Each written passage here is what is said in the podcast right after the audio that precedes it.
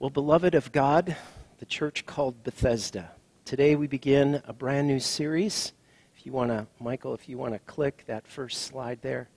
Today we begin a brand new series um, for our new year, and it will continue. Let me try this one more time. There we go. A brand new series. It's a seven week series that will bring us right up to World Evangelism Sunday. And then it will include this a beautiful event called The Night to Shine. It launches an invitation, really, for you and me to participate in the plans and purposes that our Heavenly Father has on His heart. And that is to connect people who do not yet know Jesus to the one that we worship and we sing about.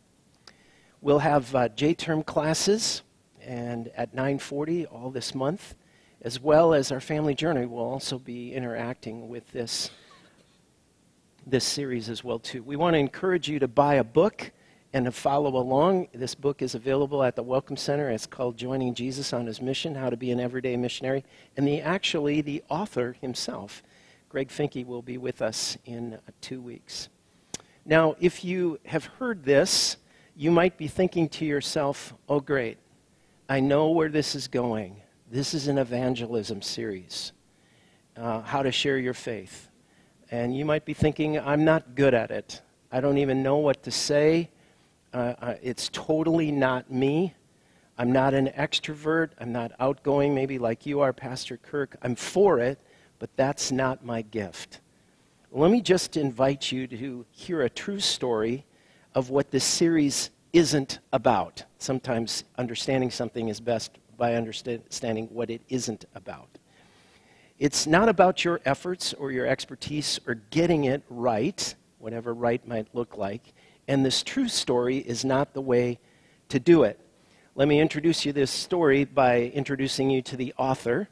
That is Eugene Peterson. He was a Presbyterian pastor.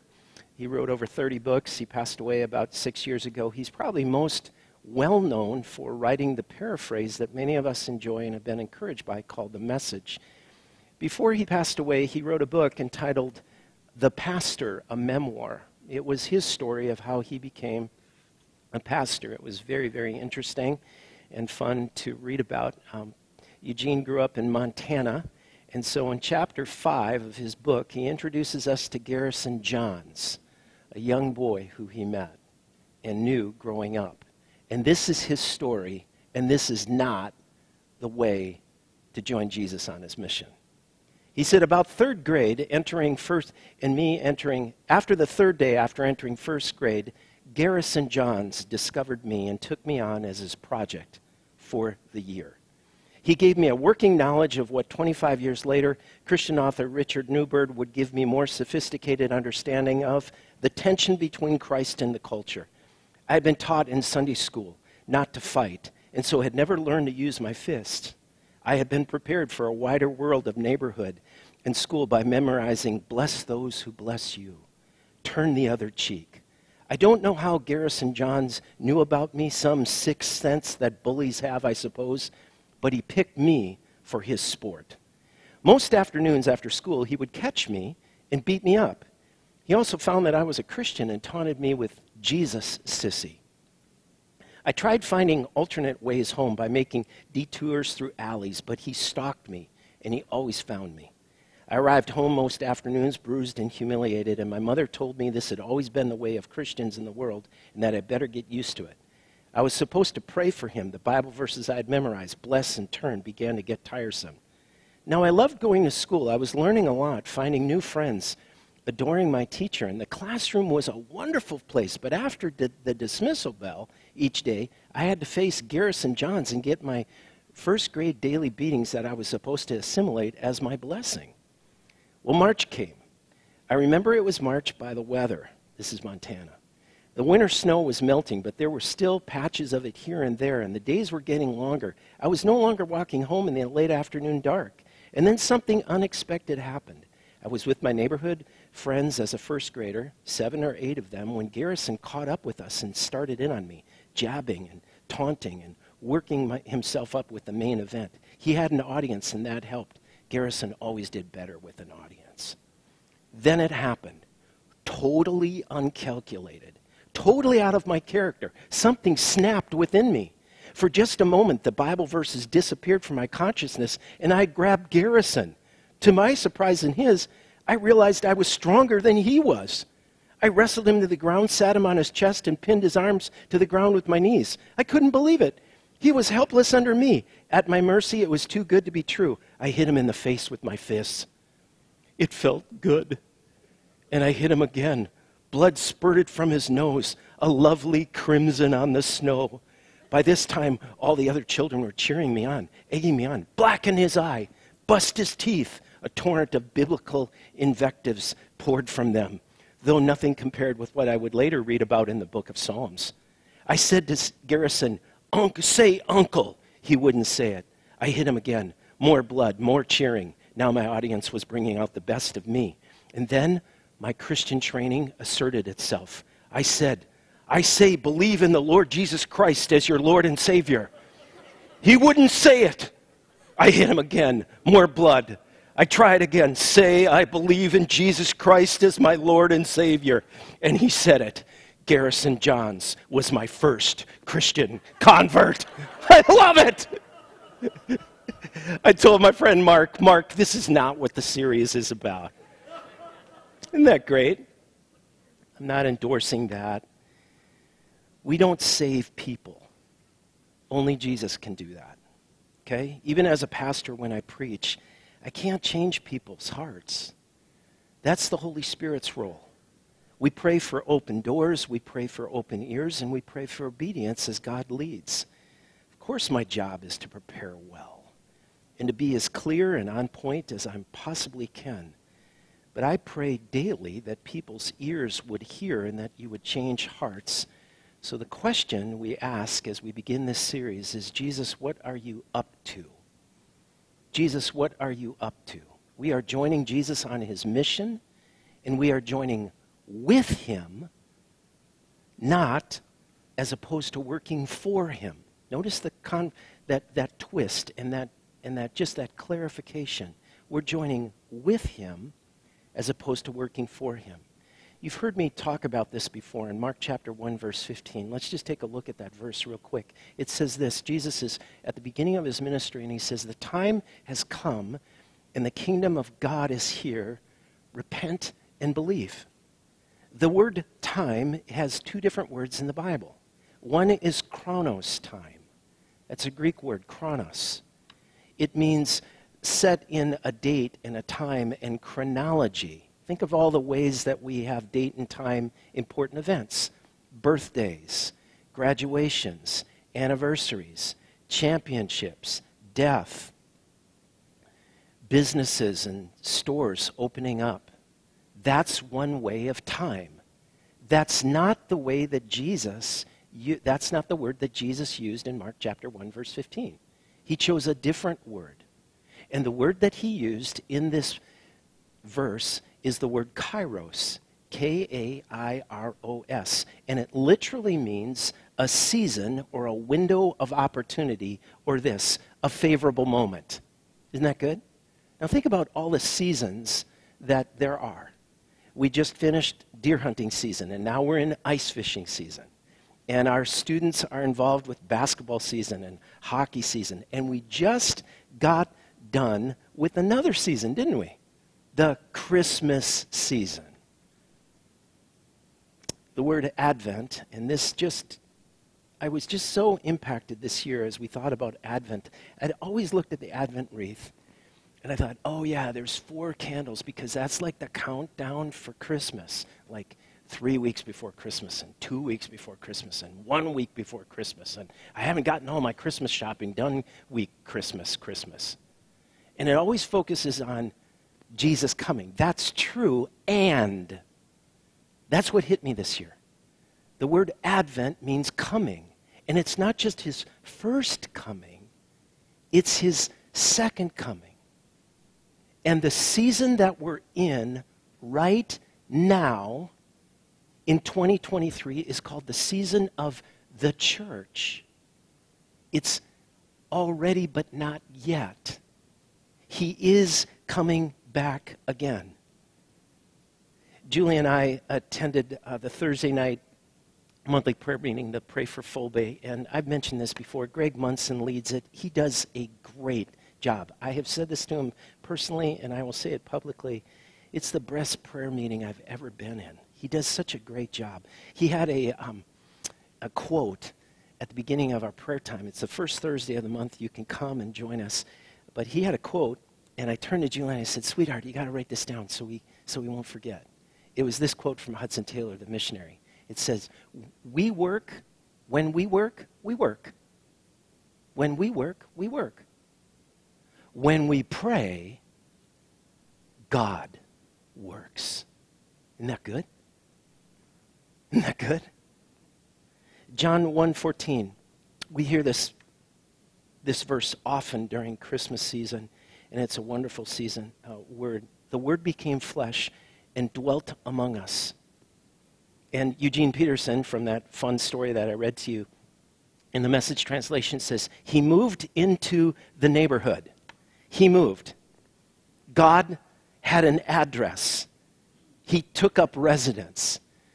In driving to church this morning and getting ready for this message, and I was thinking through this, I thought, I wonder what Jesus' house looked like. Did he really do that? Did he really set up in the neighborhood? He did. In fact, Nathaniel, uh, one of the disciples said, Can anything good come out of Nazareth? in John 1:46. That's a neighborhood question, isn't it? Isn't another neighborhood question what was said in Matthew chapter 13, verse, 50, verse 55, when he said, Isn't this Joseph's son? Like the car- carpenter's boy? Isn't that Mary's boy? And aren't his brothers boom, boom, boom, boom, boom? He set up neighborhood. He moved into the neighborhood. He even became a young man, an infant, at 12 years old. When Jesus, in Luke chapter 12, at 12 years old, Jesus is asking questions and he's giving answers, and they're astonished because he's like a sixth grader. Wow. He moved into the neighborhood and he never left. What do I mean by that? Well, he sent his spirit. It, the, the word that we, and the, and the song that we sing, nobody ever stops Karen playing the piano or the worship team when we sing, Oh, come, oh, come, Emmanuel. And we never say, Don't sing that anymore because it's not true. The word Emmanuel means God with us, it means we aren't alone. It means God is with us. My I had the unique privilege of uh, doing a funeral this, this week for um, Linda Swenson and Mary's mom, Clara Shea. And as a pastor, uh, when you have the opportunity to do a funeral, it helps when you get a person's Bible. And they, they mark it up, and you can read about their, you get these little clues about their relationship with Jesus. It's pretty neat. I mean, it's holy ground, okay? And uh, when I asked Linda, I said, Can I get your mom's Bible? And she had all these markings up, and one was unbelievable Psalm 46. Psalm 46. And this is Clara Shea talking. She, she underlined this word from Psalm 46, and it said this There is a river whose streams bring joy to the city of God and the holy place where the Most High lives. And then verse 5 says this, and this is what Clara underlined God is with her. She will not fall. God will help her at the break of day. Three pronouns her, she, she. And then Clara wrote this in her Bible, and this is what made the impact in my heart. Your mom. This is the secret power Christ in me. Wow. Wow. What is Jesus up to? He's on the loose. Jesus is moving in our neighborhoods. Let me explain that. Jesus made a major shift in one of his two most famous parables.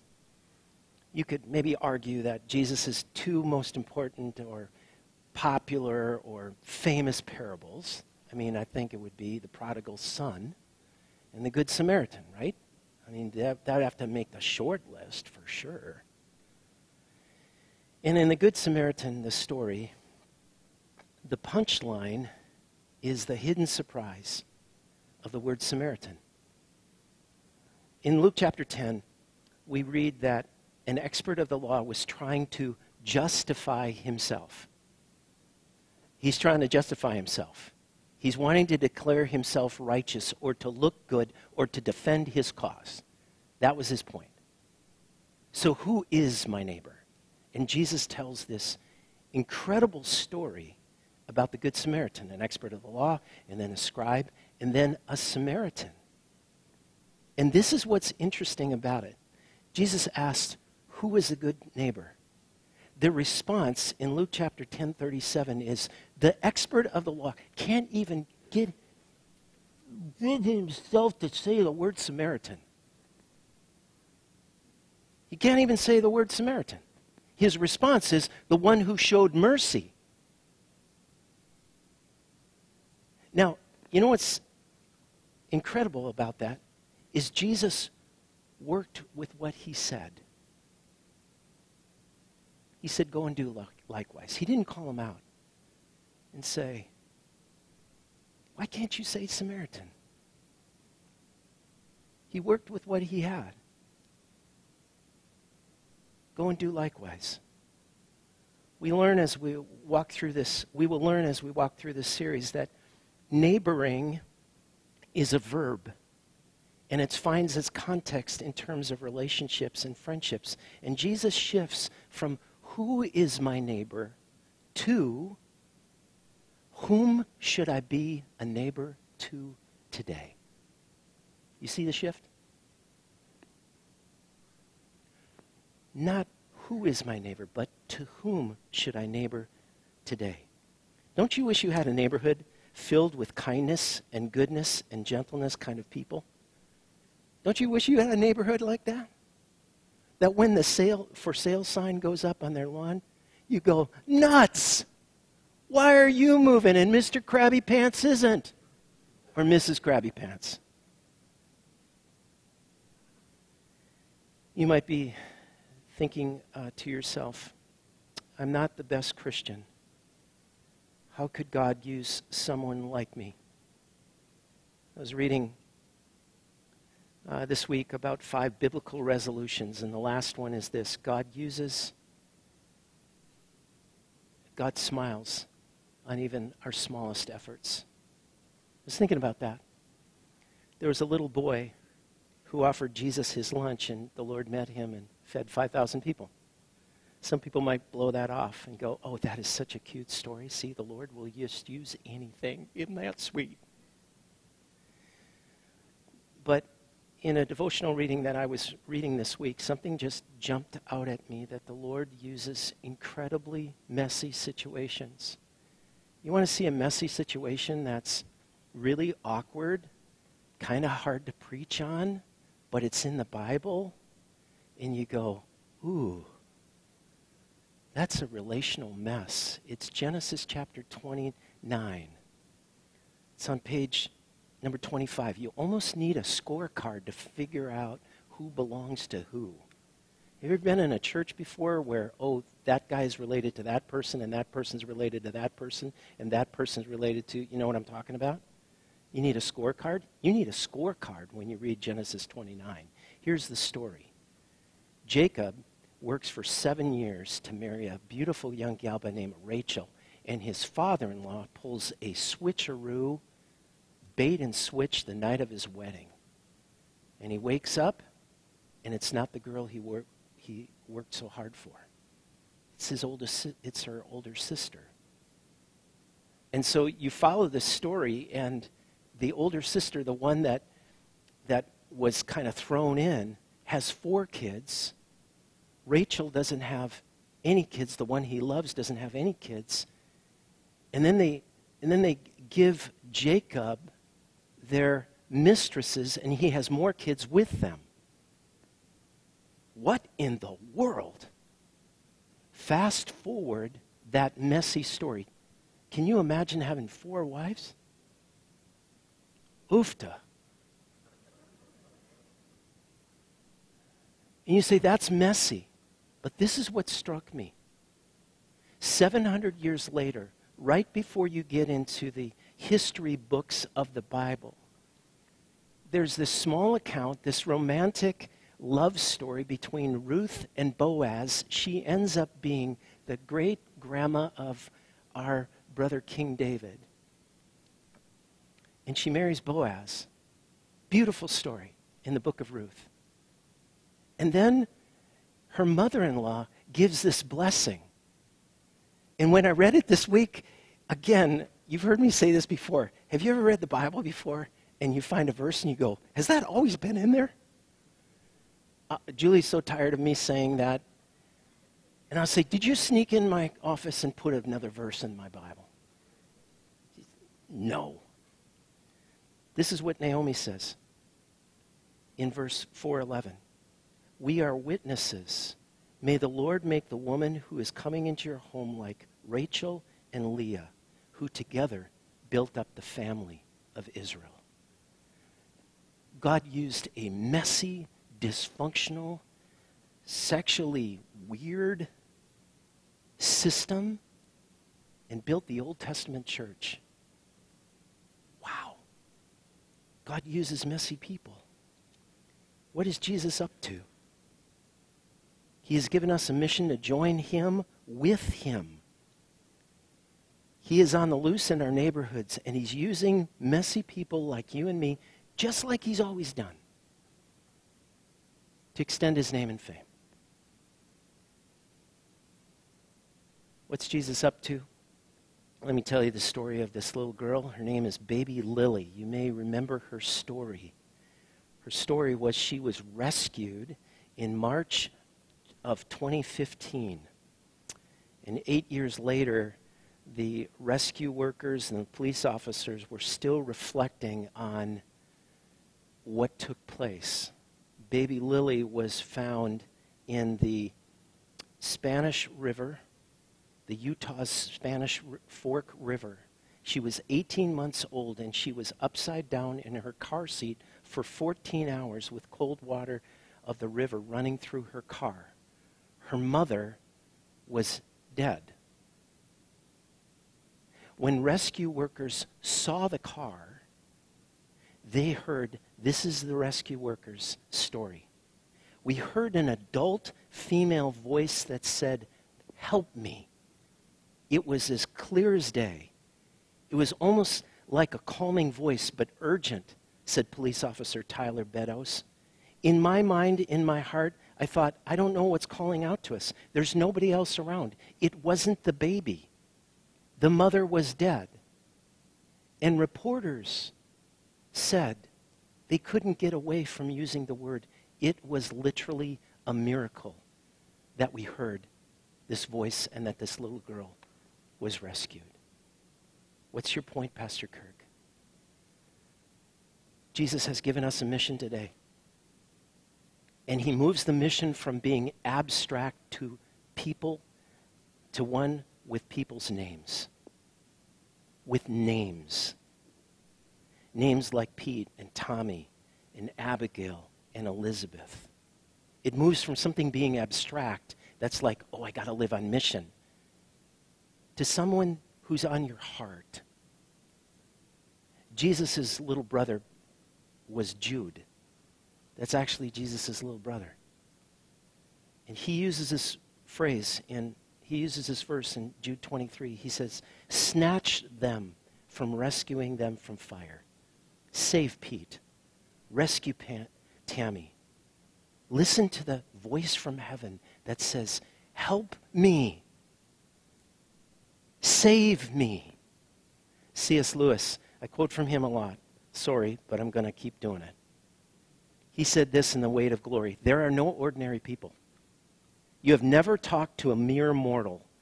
Nations, cultures, arts, civilizations, these are mortal, and their life is, is to ours as the life of a gnat. But it is immortals to whom we joke with and work with and marry and snub and exploit. Immortal horrors or everlasting splendors. This does not mean, let me get the next slide here. This does not mean that we are to be perpetually solemn. We must play, but our merriment must be of that kind, and it is in fact the merriest kind, which exists between people who have from the outset taken each other seriously. No flippancy, no superiority, no presumption.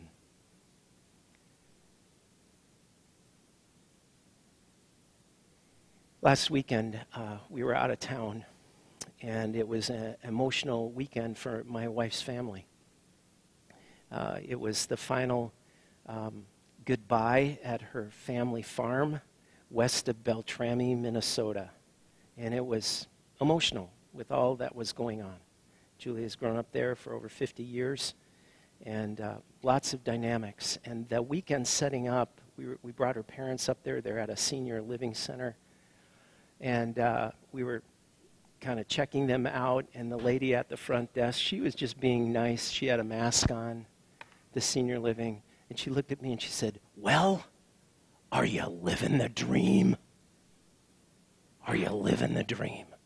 And I've got all these thoughts going on in my head. Am I living the dream? No, I'm not living the dream. My father in law is showing definite signs of memory loss, and my mother in law, my sweet mother in law, is getting confused. We have to say goodbye to my sweet family's home of 50, my sweet wife's family home of 55 years, and her siblings are dealing it with different ways, and there's that dynamic. Plus, I just slept on a couch for three days, and I'm going to avoid a storm driving back to Eau Claire, that's 350 miles away. And I think my favorite team's going to lay an egg with the Packers, okay? I'm not living the dream!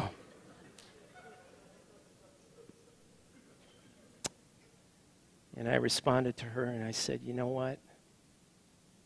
God has given me His grace. And I'm living in that. Yeah, everyone has a story.